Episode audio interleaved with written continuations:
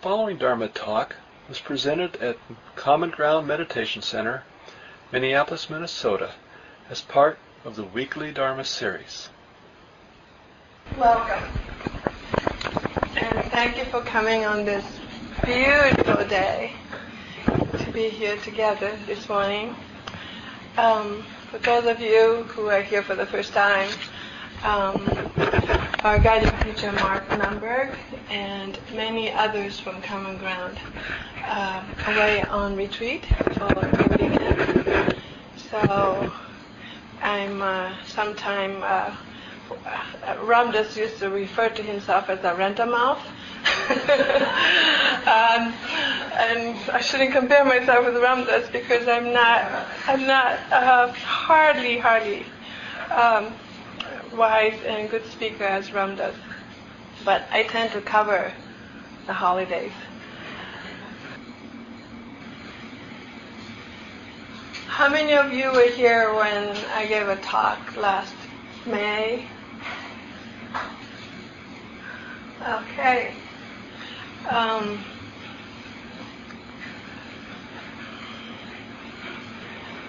I realized I talk my walk not other way around. so uh, three months ago, I gave a Sunday Dharma talk, um, just like this, about the insights I gleaned from my experiment of living as if I have six months to live. I began that experiment six months after my beloved partner died. And in that talk, I didn't finish my whole list of insights. So for today, I thought, I just thought, that I would do a part two of that talk. And so in my mind, I began preparing for the part two, you know, first by reviewing the last talk, um, and moving on to finish my list. I mean, and I made an effort. I tried really, really hard, many times. But there wasn't enough juice to push me through. So, wow. Well, maybe I'm in a different place than three months ago. You know, when insights from being so intimate with death and dying were fresh and immediate. And if things are different, What's different? What path am I walking these days? I've asked. And my mind went blank. No spiritual insights flashed. Nothing I could name anyway. And I was a little alarmed. Oh my Buddha, I'm not being spiritual. oh, I'm not worthy of being asked to give this Dharma talk. What am I going to do? Or am I? So, observing my little panic, I slowed down. Because, you know, panic wants you to speed up, breathe faster, heartbeat faster. Your mind, monkey mind, runs around faster. So I breathed deeply and settled in my seat and listened. I leaned in to find out the truth of what is beneath that reactive, judgmental voice. So in the last past May, I was coming out of the 18 months of pretty focused investigation and practice with death and dying. It was an intense time of waking up to the truth of not only viscerally felt impermanence and suffering, but also unbounded, mysterious, ever-present love. It was difficult but hugely transformative time. So, in my initial asking of where I was at, where I was at, I must have looked for that, you know, similar quality of intensity, luminous transformation in my current life. And I couldn't find that. the feeling I had last year was like being constantly on the edge of a sharp cliff and at the same time having fallen and realizing that there's no bottom. There's no bottom to hit. I was floating in a timeless space at the seam of living and dying. And I'm not there these days, I realized. I feel the solid earth beneath, beneath my feet, and it seems my gait is kind of halting, clumsy, as if I'm learning to walk again.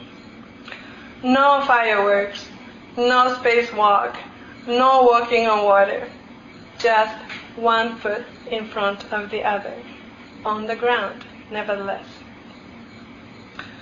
How do I call this walk, this part of my path? Not finding the intensity of brilliant, transformative quality, at first I made the common mistake of thinking what a spiritual path is supposed to look like. And I caught my mistake. And so I slowed down. I told myself, don't look back to May. Don't seek too far ahead look down at my feet and see what's found there. Be curious with some tenderness for my vulnerable walk. I love this saying by Bobby McFerrin, the vocalist and conductor, who said, relax into what's not supposed to be happening. When what's not supposed to happen Relax into it. No wonder he could write, Don't worry, be happy. and when you relax into what's not supposed to happen, then you actually relax into what is. It sounds so simple, but sometimes it's so hard. Relax into what is truly happening right now. You lean in to what is right now with tenderness and curiosity. Beneath the turbulence of reactivity and judgment, a small confidence was reached. I trusted that there is integrity in my commitment to awaken my heart. That even though I could not name what it was I was walking at that time. It was still part of my path. Maybe I'm going through a quieter, subtler, ordinary looking, just looking passage. A wise woman said when she's on a detour, she tries to pay attention to the scenery. Then it's no longer a detour. You see that it is an integral part of our journey. So I settled down into self-inquiry with curiosity instead of judgment, and tenderness instead of gritted teeth.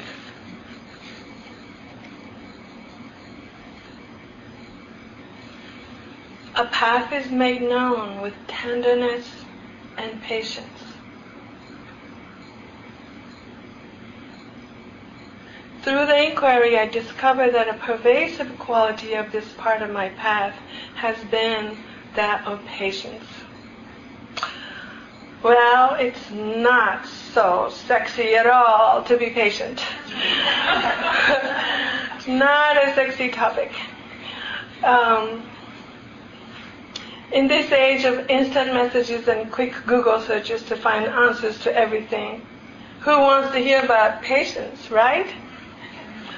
Who wants to know how we can get to a place? Well, everybody, we want to know how we can get to a place quickest, easiest, and most efficient. And who wants to hear about detours and slowdowns, right? And how many of us were frustrated and annoyed by the road construction this summer and wish for it to be over, especially when we are in a hurry? We just want something unpleasant or irritating or difficult to just go away, to be over with. But you know that tendency is part of our biology. It's not to be rejected or dismissed. We need to have a right understanding about this tendency, the impulse to want to push away that which is unpleasant is wired in us. To our reptilian brain, the brain that is always on the lookout for survival, you know, it's the part that goes, um, can I eat it? Will it eat me? Or can I mate with it?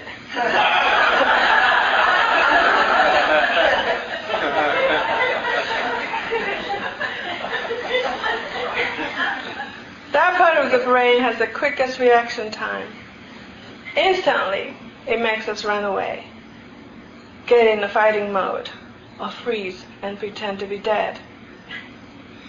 But because of these responses, this part of the brain saved us from extinction.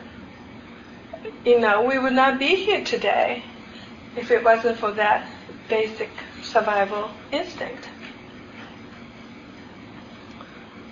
And Buddha had that same wiring too.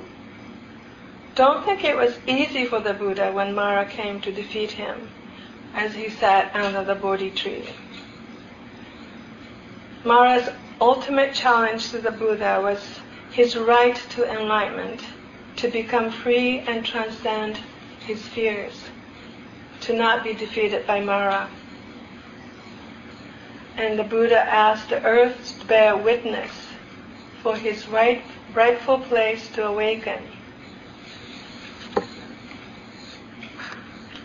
Just as Gautama Siddhartha became enlightened and became the Buddha, the capacity for that luminous spaciousness and freedom. That too is also inherent in us. We are more than our reptilian brain. And we are more than our prefrontal cortex that help us to slow down the reactivity and to access more skillful perspectives.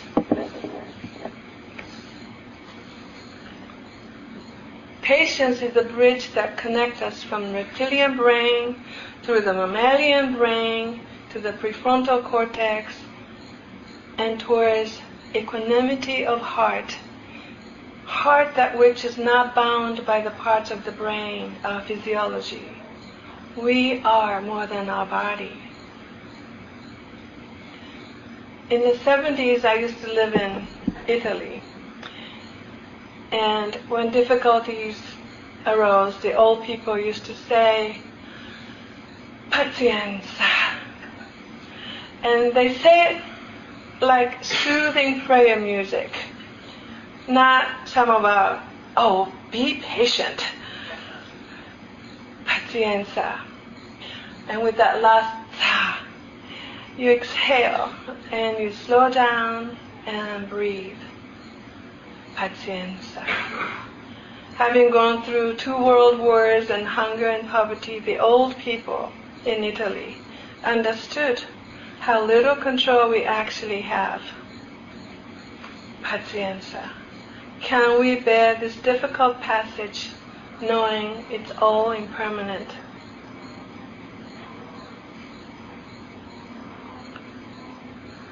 Ajahn Chah, many of you know about him the teacher of Jack Kornfield and many other Western teachers, Forest monk who died in the 90s. He said, patient endurance is the supreme practice for freeing the heart from unwholesome states. And when people came and complained, Ajahn Chah often asked, can you endure it?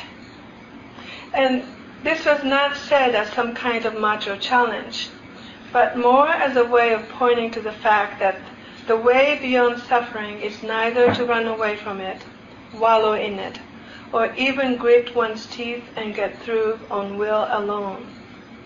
No.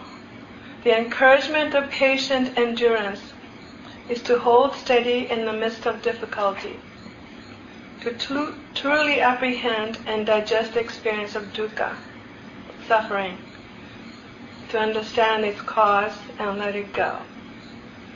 And that was from a book, Food for the Heart. And that part was written by Ajahn Amaro. The word patience comes from the Latin patiens, and it's a present participle of pati, to endure, to bear. Can you bear and hold steady to truly understand the nature of our suffering and let it go? Ajahn Chah asked. And dictionary goes on to say, it's an ability to suppress restlessness or annoyance, being able to bear provocation, misfortune, or pain without complaint, without loss of temper, irritation, or the like. And there are other meanings that I like. Quiet, steady, perseverance, even-tempered care, diligence. Patience helps us to understand that it's not through control that we face our difficulties and challenge.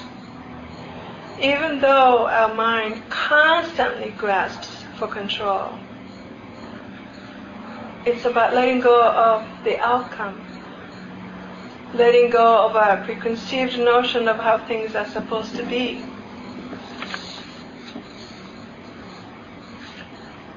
Instead of trying to control the outcome, we listen to what is. We pay tender attention to what is the process that's unfolding in us, around us. Why do I keep on inserting, inserting tender? Tender patience. Because I think it's not enough to just observe what is. We all have taken on the human form, and with it comes the inevitable vulnerability of our humanity. Who here does not know pain, loneliness, shame, unbearable losses? Who here can escape death? This body is subject to suffering, sickness, old age, and death. Life is already so hard. How can we be but be kind to ourselves, to one another? I think Thich Nhat Hanh said that.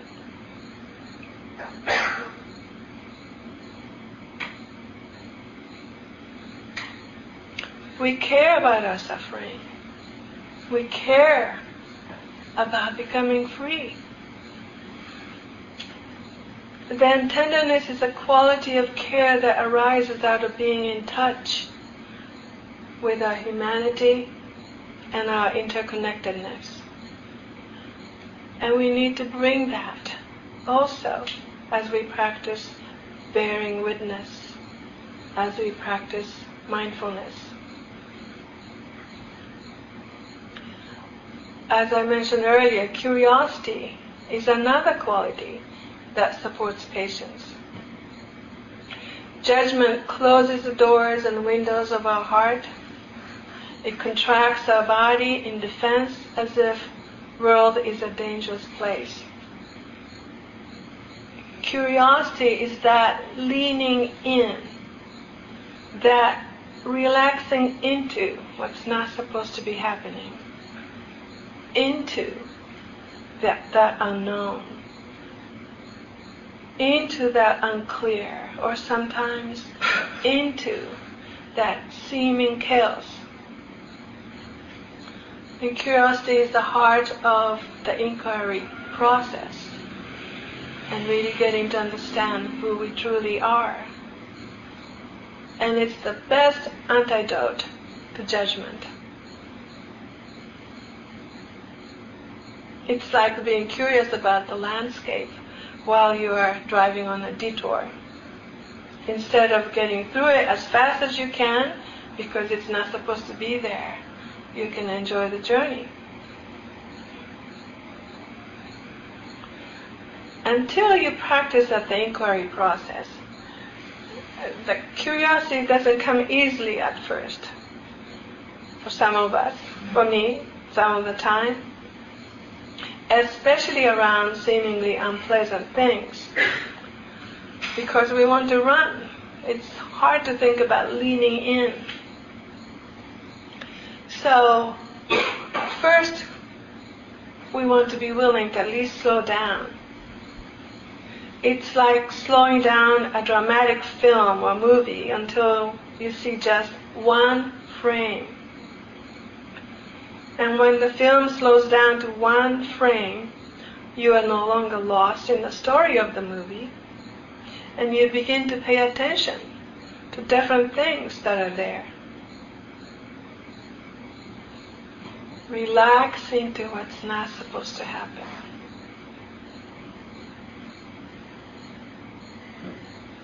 To relax into anything calls for some faith, some trust in our inherent goodness. I remember the childhood game of falling backwards when other people are supposed to catch you. I don't know. I think many of you play that. Catch you before you hit the ground.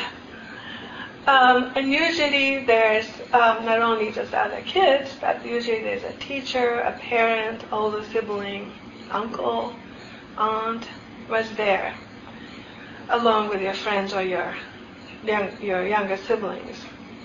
It takes faith that something larger and stronger will catch you when you relax and let go. Lean into the unknown, falling backwards. This is a poem by Philip Booth that I adapted a little bit for this talk, and it's called First Lesson. Lie back, daughter. Let your head be tipped back in the cup of my hand. Gently, and I will hold you. Spread your arms wide. Lie out on the stream and look high at the gulls. A dead man's float is face down. You will dive and swim soon enough where this tide water ebbs to the sea. Daughter, believe me, when you tire on the long thrush to your island, lie up and survive. As you float now, where I held you and let go. Remember when fear cramps your heart, what I told you. Lie gently and wide. The light year stars lie back, and the sea will hold you.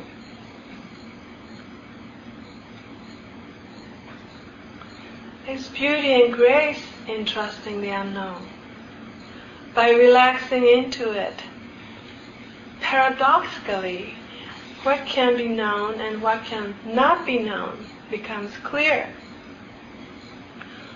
When we are afraid of the unknown, we so often don't realize that we are afraid because the fear makes up stories about what, what the unknown is supposed to look like. Have you ever noticed that?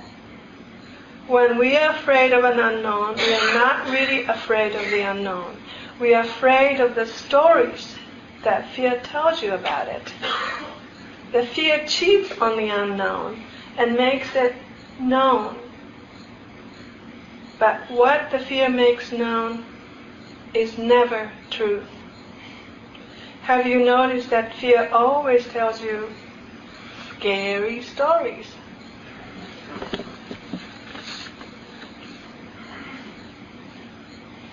So not knowing means not believing in the stories and being willing to be patient and open to what will unfold.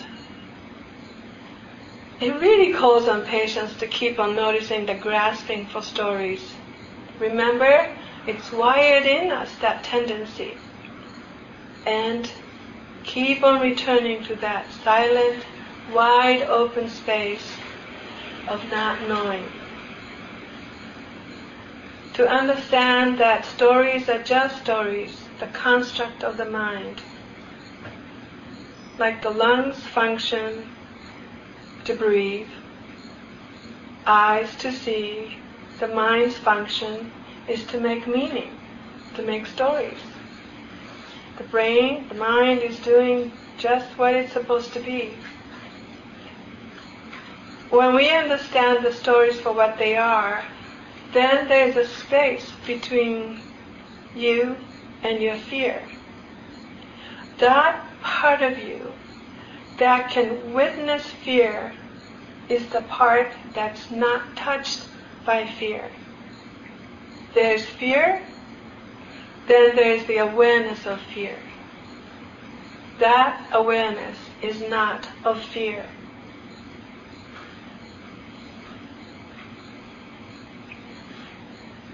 Well, sometimes these stories do persist, especially our habitual stories, and we need to bear witness to it over and over with tender patience.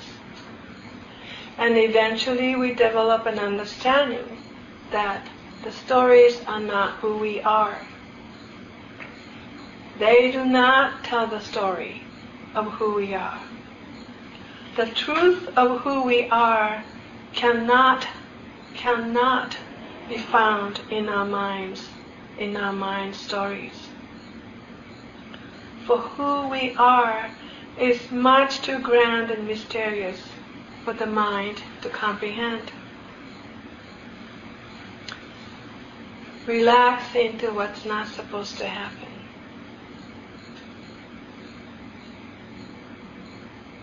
We see this in the story of world famous violinist Itzhak Perlman. And some of you may have heard this story before. He had polio as a child He's an Israeli violinist. And he had a, a, a brace on each of his leg, and he walked with a cane very slowly and steadily. And even when he went on uh, concert performances, he had to go on the stage like that. So, and this is from Houston Chronicle. By now, the audience is used to this ritual of him walking across the stage. They sit quietly while he makes his way across the stage to his chair. They remain reverently silent while he undoes the clasps on his legs. They wait until he's ready to play. But this time something went wrong. Just as he finished the first few bars, one of the strings on his violin broke you could hear it snap. It went off like gunfire across the room. There was no mistaking what that sound meant. And there was no mistaking what he had to do. People who were there that night thought to themselves, we figured that he would have to get up, put on the clasps, clasps again, pick up the crutches and limp his way off stage to either find another violin or else find another string for this one. But he didn't. Instead, he waited a moment, closed his eyes, and signal the conductor to begin again. The orchestra began and he played from where he had left off. And he played with such passion and such power and such purity as they had never heard before. Now, of course, anyone knows that it is impossible to play a symphonic work with just three strings. I know that, and you know that.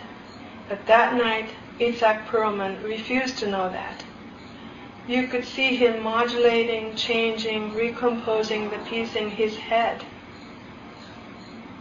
At one point, it sounded like he was detuning the strings to get new sounds from them that they had never made before. When he finished There was an awesome silence in the room. And then people rose and cheered. There was an extraordinary outburst of applause from every corner of the auditorium.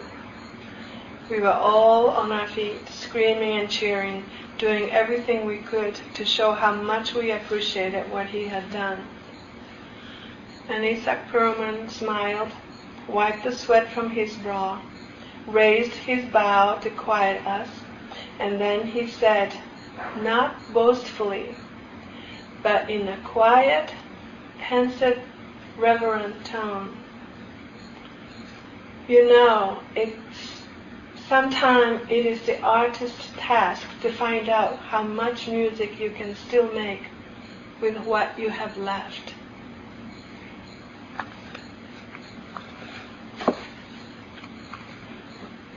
And Pablo Picasso also said, if you can't find red, use blue.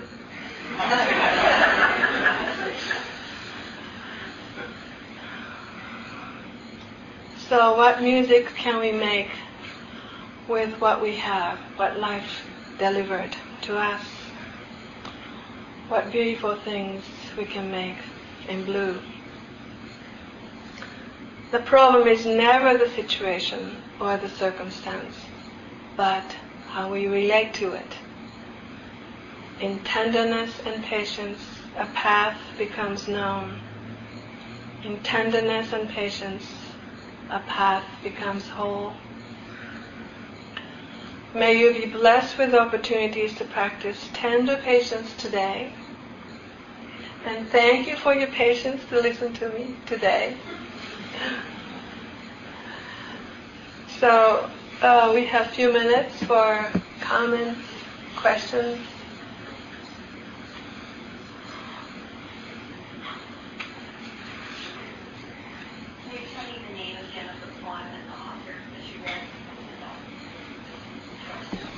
Yeah, it's. I don't know if it's a published poem. Um, it is. Okay. Um, the author is Philip Booth, and the title is First uh, First Lesson. And and I adopted it because I changed it to daughter from son.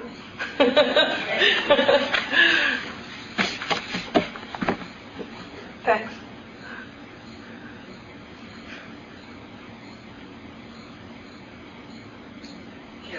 Uh, my name is Mary. I'm, I'm, just so grateful for your talk this morning um, and the reminders. So beautiful.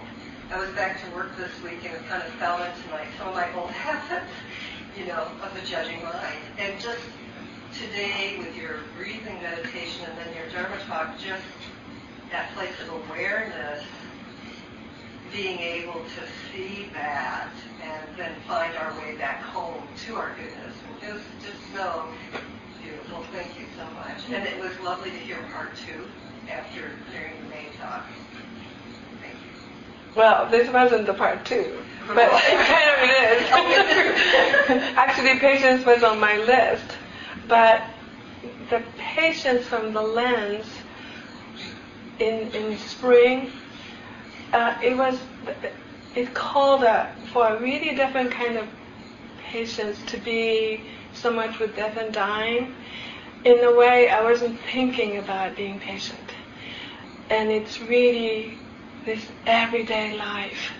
You know, I, I remember I, I, I let go of the watch, I let go of the conventional time, and I mean, just so many things, I wasn't in some ways not touching the ground. And I remember the day I put on my watch, and I said, wow, can what, can I be with this thing? And and and so what what I think one of the things that happened was I've taken in the conventional sense of time and and more like having to pay attention to the everyday living. And it really calls for a lot of patience. it's really hard. You know, it's that's the the, the the laundry after ecstasy, you know, that's where we have to be. Just not very sexy, you know. But there's a lot of beauty and grace in that too. You think it was difficult for you to do part two because you weren't in the death and dying piece anymore, but you were in the living piece. You talked about putting your watch on, and so maybe it was difficult to find part two of death and dying when the mourning process has changed and evolved, and now you're on to the living process. Yeah, you know, I asked myself that. Um, it, it's not so much I'm not there as because I, I feel so deeply the insight about impermanence. I, I think every day, but I think I integrated more conventional sense of time. Back then, I didn't have sense of time. I didn't have a sense of past. I didn't have a sense of future. Future just dropped out, and and so in a way, six months to live, like six months felt like oh far ahead, and now I'm thinking like ten years, you know. So and you know, and then and then I remind myself that ten years is is a is is not real. The time is a construct of mind too. It's just a kind of arbitrary way of organizing my sense of self and life that helps me to live today. But in the end, it's I still have just this moment. That hasn't changed since six months ago, three months ago. So it's it's like I'm holding both more now. Good question. Yeah. Okay, so Jamie, where's Jamie? Okay, Jamie is going to um, lead us in singing.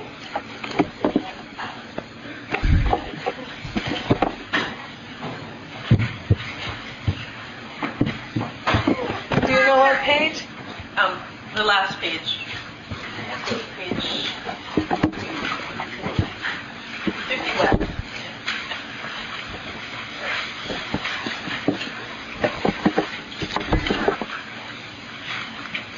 So I'll sing the first line and then we'll start after I count to three with I have arrived.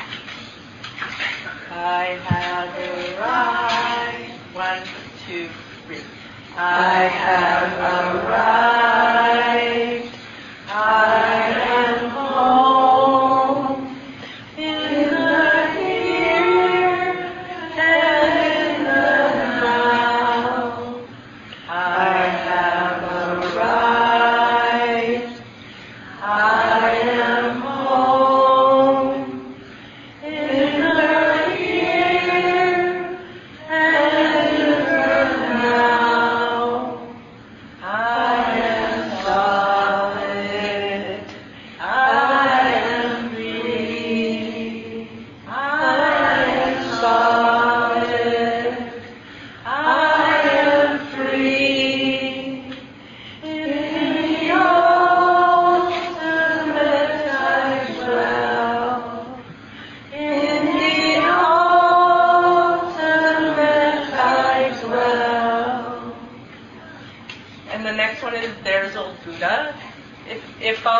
on this side of the room could do the echo part, that would be great.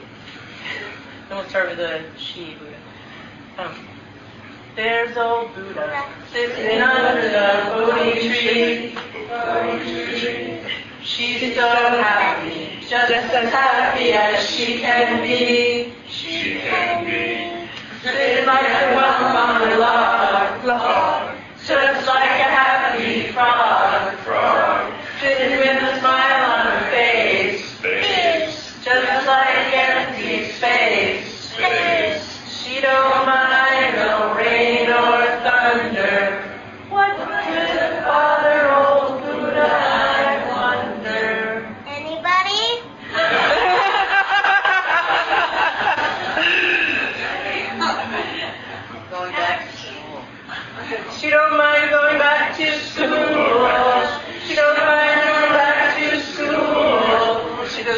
back to school. Just float on high. There's old Buddha sitting under the Bodhi tree. Bodhi tree. He's so